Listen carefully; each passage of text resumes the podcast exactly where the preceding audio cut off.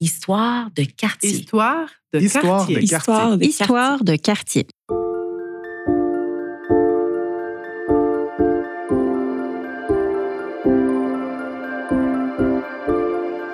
Les livres sont souvent la mémoire des lieux.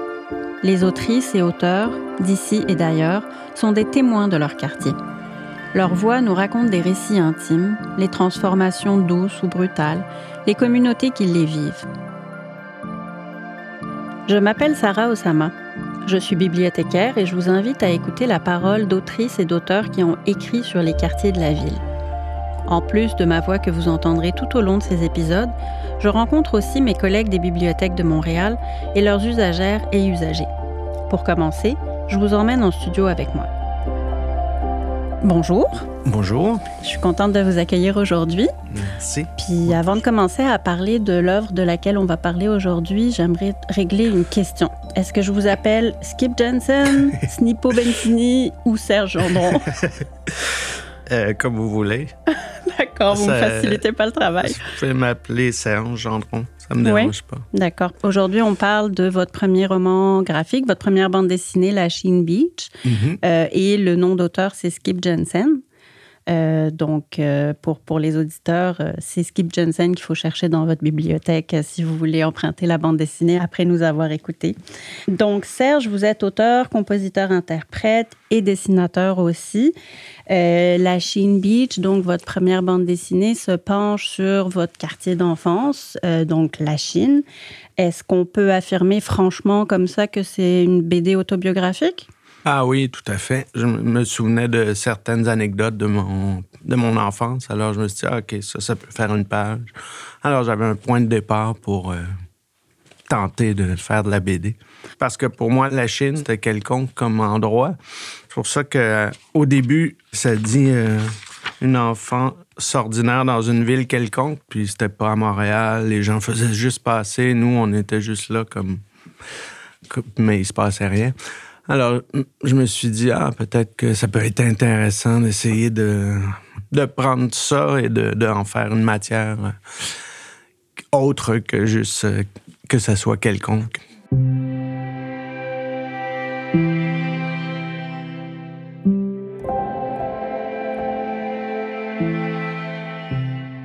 Maintenant, lorsque je retourne à la Chine, une étrange sensation m'habite. Les lieux me sont familiers. Je ressens comme un malaise enfoui, comme si je devais me trouver ailleurs que là, ailleurs que parmi tous ces souvenirs. Les premiers mois de ma vie, je les ai passés dans la 23e avenue entre les rues Saint-Antoine et Romembrance. C'est une petite portion de rue assez particulière, un peu coupée du monde, comme s'il n'avait pas voulu faire partie du reste de la ville. Une enclave isolée, invisible, anonyme et qui me fait un peu peur.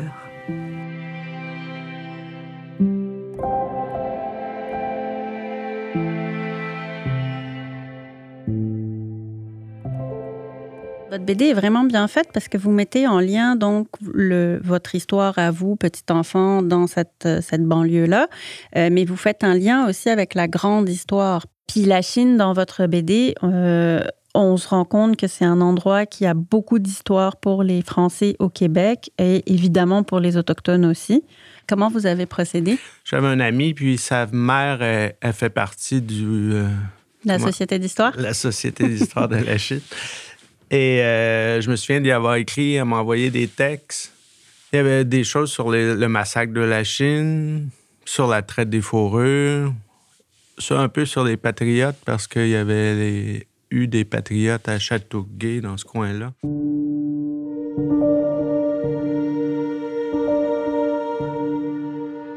En 1667, Robert Cavalier de la Salle débarque en Nouvelle-France. Son frère Jean, un sulpicien, lui obtient un vaste domaine alors nommé Saint-Sulpice, ce qui allait plus tard devenir quatre villes de l'ouest de Montréal, la Chine, la Salle, Ville-Saint-Pierre et Dorval. Mais Cavalier de la Salle, lui, cherchait un passage pour aller en Chine. C'est dans ce but qu'en 1669, il part en expédition. Il est de retour à l'été 1670. Il n'a pas trouvé le passage. Les habitants commencent alors à utiliser le nom de la Chine.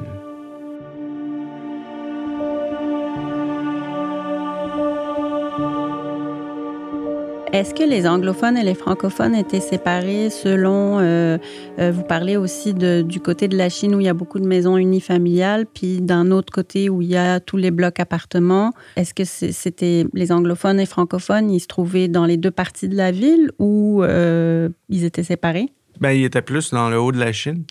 Parce que la Chine, ça va de la première avenue à environ la 55, 56, et après, c'est Dorval. Avant, c'est Ville-Saint-Pierre. C'est vraiment en rectangle. Comme à Westmont, il est un peu plus riche que les francophones. Ben, à Saint-Henri aussi, il y avait des anglophones, mais c'était plus francophone mm-hmm. dans le bas de la Chine. Et en haut, c'est plus. L'école des anglophones était en haut de près de Dorval, parce qu'à Dorval, il y a beaucoup d'anglophones. Euh, j'aimerais revenir au fait que c'est euh, euh, un rectangle qui est d'un côté bordé par l'autoroute 20. puis vous dites dans votre bande dessinée qu'il y a plein de gens qui passent à travers sans s'arrêter à la Chine même. mais aussi, vous décrivez le parc industriel qui est de l'autre côté de l'avant, en fait. Puis c'est quelque chose qui, moi, m'a fait un petit peu rire, là, mais vous le décrivez comme un véritable Disneyland de la mort dans l'âme. C'était mes premières expériences de travail. C'était un peu. J'avais 16, 17, 18, mais. Puis on, allait le matin tôt euh, pour euh, se faire envoyer euh, dans des compagnies pour décharger des camions ou travailler dans les, industries qui se trouvaient de l'autre côté, de, dans le quartier industriel, de l'autre côté de l'autoroute 20. Mais j'avais surtout travaillé dans une usine que pour moi, c'était un peu infernal. Qu'est-ce que vous faisiez dans l'usine? Ben, ils nettoyaient des gros euh, barils de métal qui avaient été remplis de produits chimiques. Puis ils se faisaient nettoyer, réparer. Il y avait du feu d'un côté. C'était vraiment... Puis ils déversaient leurs produits chimiques dans la terre. Puis les gens qui travaillaient là avaient l'air un peu euh, à bout parce que c'était vraiment pas un bon milieu de travail. C'est un choc pour un jeune qui n'était pas encore prêt à aller travailler comme ça, mais on faisait ça. Hmm. Alors justement, vous décrivez dans la bande dessinée votre vie de famille. Vous parlez en grande partie dans la bande dessinée de votre vie sur la 12e avenue euh, à la Chine, avec votre frère, vos sœurs, vos parents. Puis vous êtes le petit dernier d'une famille de cinq enfants, en fait. Votre place dans cette famille-là, c'était quoi exactement? Ben, je suis arrivé sur le tard. Je suis comme arrivé à la traîne euh, derrière. J'étais pas prévu. C'est un accident. Je pense que ma mère en avait assez. elle avait déjà eu trois filles, un, fils, mon frère. Puis euh, moi, je suis arrivé cinq ans après ma, ma soeur la plus rapprochée de moi. Mes premières années, euh, j'avais une vie de famille, mais vers. il commençait à s'en aller quand je suis arrivé au début d'adolescence ça allait jusqu'à temps que euh, ma mère se sépare de mon père et, euh, et, que je me retrouve un peu tout seul avec ma mère qui était euh, célibataire, qui avait hâte de passer à autre chose, je pense, dans sa vie que de s'occuper du petit dernier qui était arrivé trop tard. C'est quand même une grosse famille comparée à aujourd'hui. Mm-hmm. Il y en a presque plus des familles de cinq. Puis on habitait aussi dans un cinq et demi. On était sept avec des chats et tout. Alors, ben, c'était bien. il y avait beaucoup d'amis. Ce qui était différent à cette époque-là, je pense, c'est qu'on. La, ville au complet, c'était notre terrain de jeu. On allait beaucoup se promener. Fait qu'on avait beaucoup de liberté. Oui, puis ça, vous le, vous le reportez bien dans la bande dessinée, le vagabondage, entre guillemets, que, que vous faisiez avec vos amis dans la Chine, qui à l'époque le permettait parce qu'il y avait des champs, parce qu'il y avait des terrains vagues, parce que chose qui a plus aujourd'hui, en fait. Oui, il y avait ça. Ça, c'était bien. On on n'allait pas partout, on allait assez loin. On, disparaissait pendant longtemps. On n'avait pas de téléphone non plus pour, avec un GPS pour, nous repérer. On allait aussi dans l'autre côté de l'autoroute. On allait sur les tracks de train. C'était quand même assez euh, impressionnant pour nous. On a traversé le quartier industriel. On, se retrouve, on pouvait se retrouver à Ville-Saint-Laurent ou aller plus vers la ville La Salle. Ville-Saint-Pierre où c'était des, euh, viaducs euh, avec des passages de train. Fait qu'il y avait beaucoup de champs. Il y, avait, a le bar de l'eau aussi à la Chine qui, nous donne accès à l'eau, qui est bien. on faisait des feux le soir, jusqu'à temps que maintenant, c'est des. euh, jusqu'à temps qu'ils construisent des, des gros immeubles maintenant. Il n'y a plus de champs là. Ou dans l'ancien golf, on faisait des feux aussi. Vous alliez loin quand même, ce qui, ce qui pouvait provoquer quelques accidents, comme vous l'aviez décrit dans la bande dessinée. Là. Ah, on a été chanceux aussi. hein. on traversait des ponts de train. On avait. Oui, même à un moment donné, on s'en allait vers Kanawake avec mon ami. On traversait le pont de train. C'était fou. À quel âge tout ça? Mais là, j'étais plus vieux. Je devais avoir 11, 10, 11, 12 ans. Quand même. Oui. À l'époque où vous, euh, vous étiez enfant, Montréal semble vraiment quand même loin, même si c'est proche, là, euh, ça semble assez loin. Ça semble être une expédition, en fait, quand vous allez à Montréal. Il y a entre autres l'épisode que vous décrivez de quand vous, vous allez chercher des disques à Montréal. Euh, puis ça a l'air d'être toute une aventure de s'y rendre. Alors qu'aujourd'hui, on a un peu de mal à imaginer ça.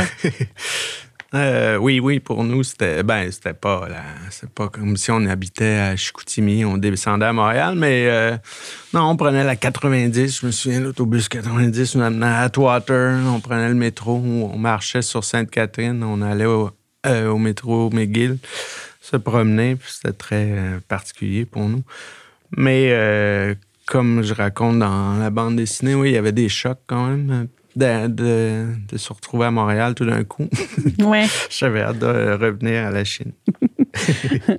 Là, on arrive au moment où mon cœur de, de bibliothécaire frétille, particulièrement parce que vous parlez d'une relation très privilégiée euh, dans la bande dessinée entre vous et la lecture, vous et les livres, vous et la bibliothèque. Est-ce que vous voulez nous en parler un petit peu? Ah, une chance qu'il y avait une bibliothèque, une chance qu'il y ait des bibliothèques dans la vie parce que pour moi, encore aujourd'hui, je, suis un grand consommateur. Je vais toujours à la bibliothèque, j'achète pratiquement pas de livres. J'ai euh, une grande euh, obsession avec les livres ou une grande euh, passion pour les livres, pour la lecture. Dans ma famille, on lisait beaucoup.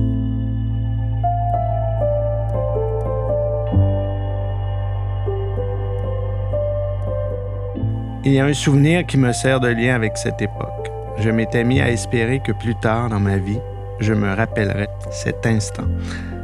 C'est un peu comme si le fil du temps était là et qu'il reliait ce moment à ce que je suis maintenant. Il ne s'est pas vraiment rompu.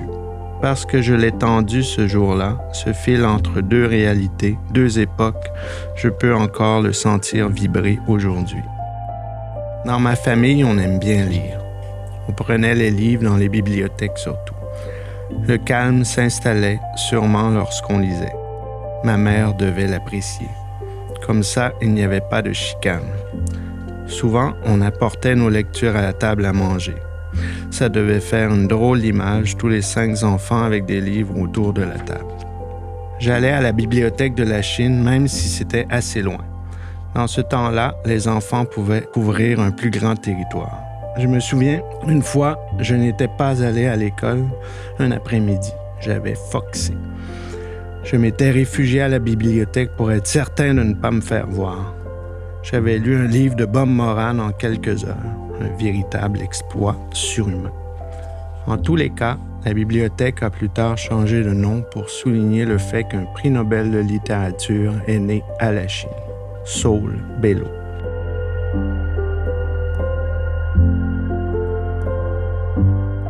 Que vous étiez à la Chine quand la bibliothèque a changé de nom? Elle est devenue la bibliothèque Saul Bellow. C'était en Euh, 84. 84.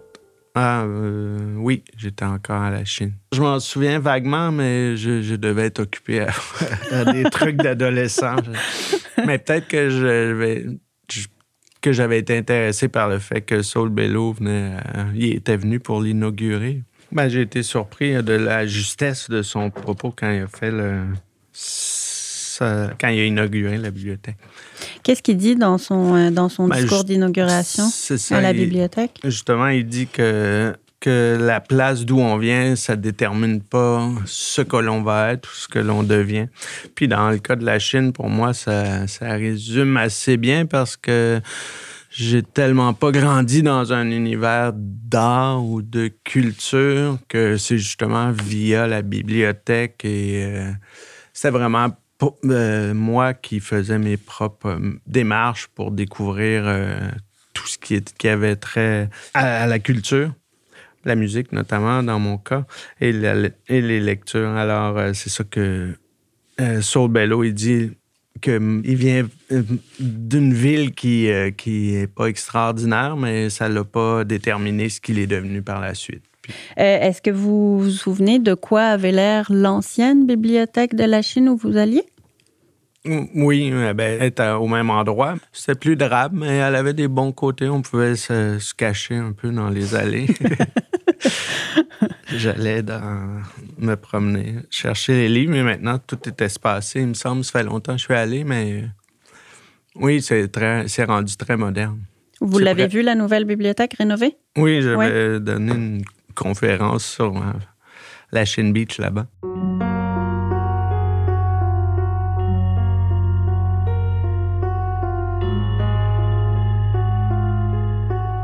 Euh, je m'appelle Souad Ourama, je suis bibliothécaire aux bibliothèques de la Chine.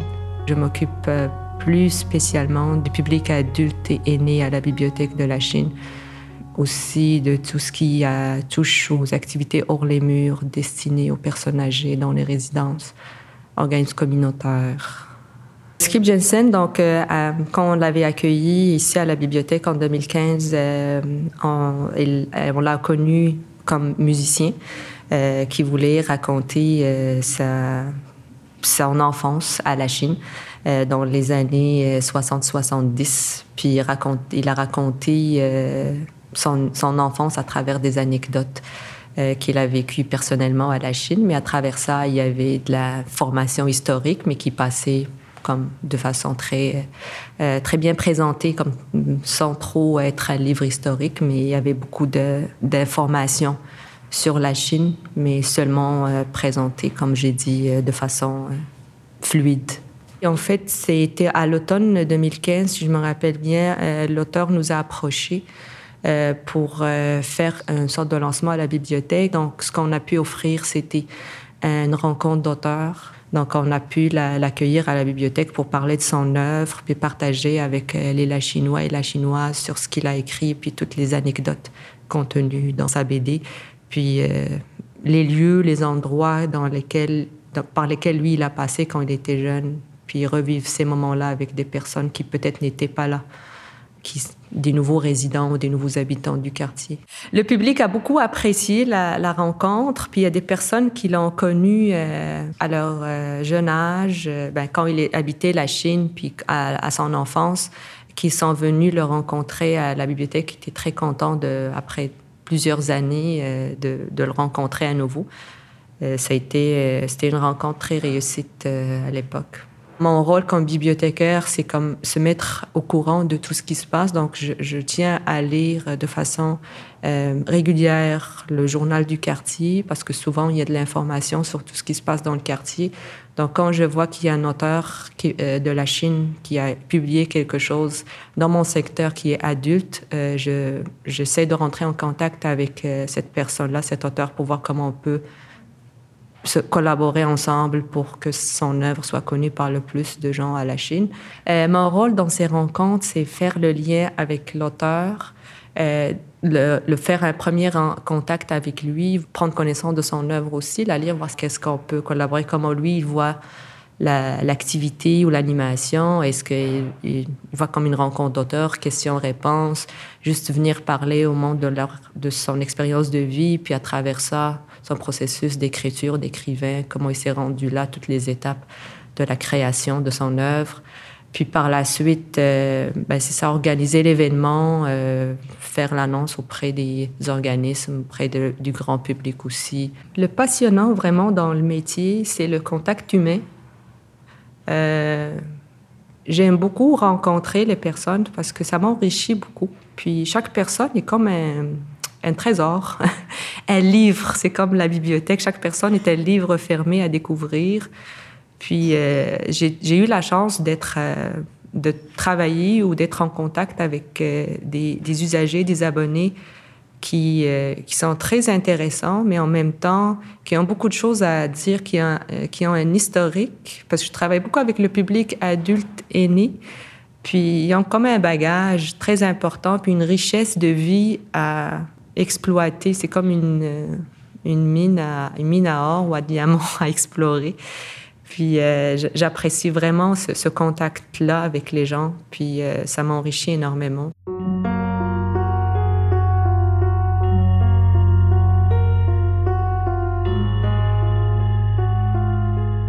Je suis euh, Valmont Ouellet. C'est un nom du bas du fleuve, Valmont. Et avec le temps, je suis devenu géographe. C'est un peu de ça que je voudrais vous parler. C'est que venant de, de loin, venant du Témiscouata, sur le lac, j'ai rencontré à l'Université Laval quelqu'un de très bien, un morceau choisi de la Chine qui était étudiante avec moi. Je l'ai entendu poser une question en classe. C'était une voix d'or. Je me suis tourné un peu. Je l'ai remarqué. Je suis avec depuis 60 ans. Elle s'intéressait aussi à la géographie. Alors, toute notre vie a passé à discuter histoire, discuter œuvres d'art, géographie, etc. Arrivant à la Chine, je me suis aperçu que tout le monde connaissait cette, cette femme, jeune femme, puisque son père était journaliste et que souvent il faisait des écrits sur la Chine.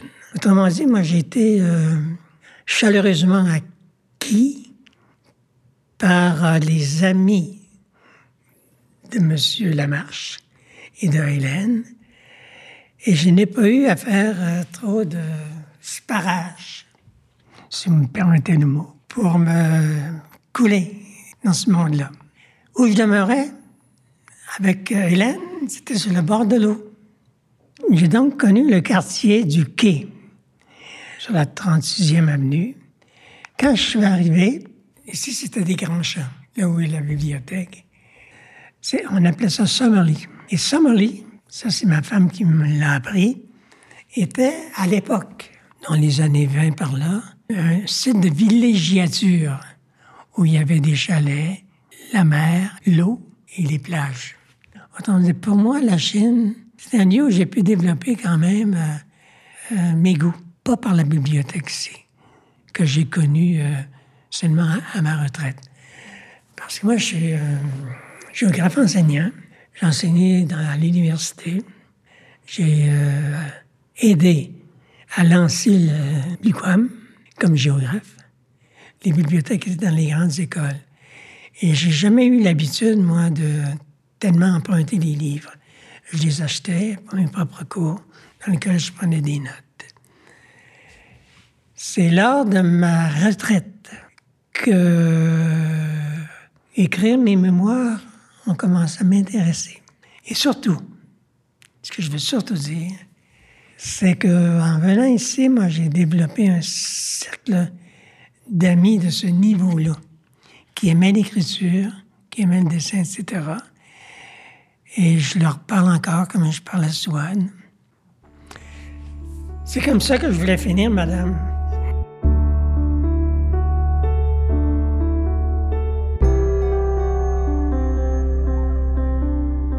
Serge Gendron, sur quoi vous travaillez en ce moment? Le deuxième tome d'une série de fiction que j'ai commencé il y a deux, trois ans maintenant.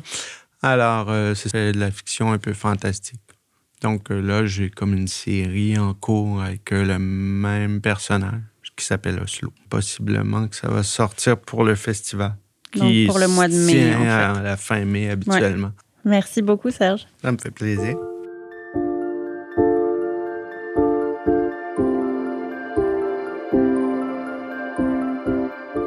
Cet épisode se termine et j'espère vous avoir donné envie de découvrir Lachine Beach de Skip Jensen. Vous pouvez emprunter votre copie du livre dans l'une des bibliothèques de la ville de Montréal. Découvrez aussi les autres épisodes de la série sur montréal.ca et les plateformes d'écoute de balado. Merci à Serge Gendron, alias Skip Jensen, pour nous avoir raconté son enfance et adolescence à la Chine, à Valmont Ouellette pour ses souvenirs du quartier, et à Souad Ourahma, bibliothécaire à Saul Bello, pour son engagement dans la communauté.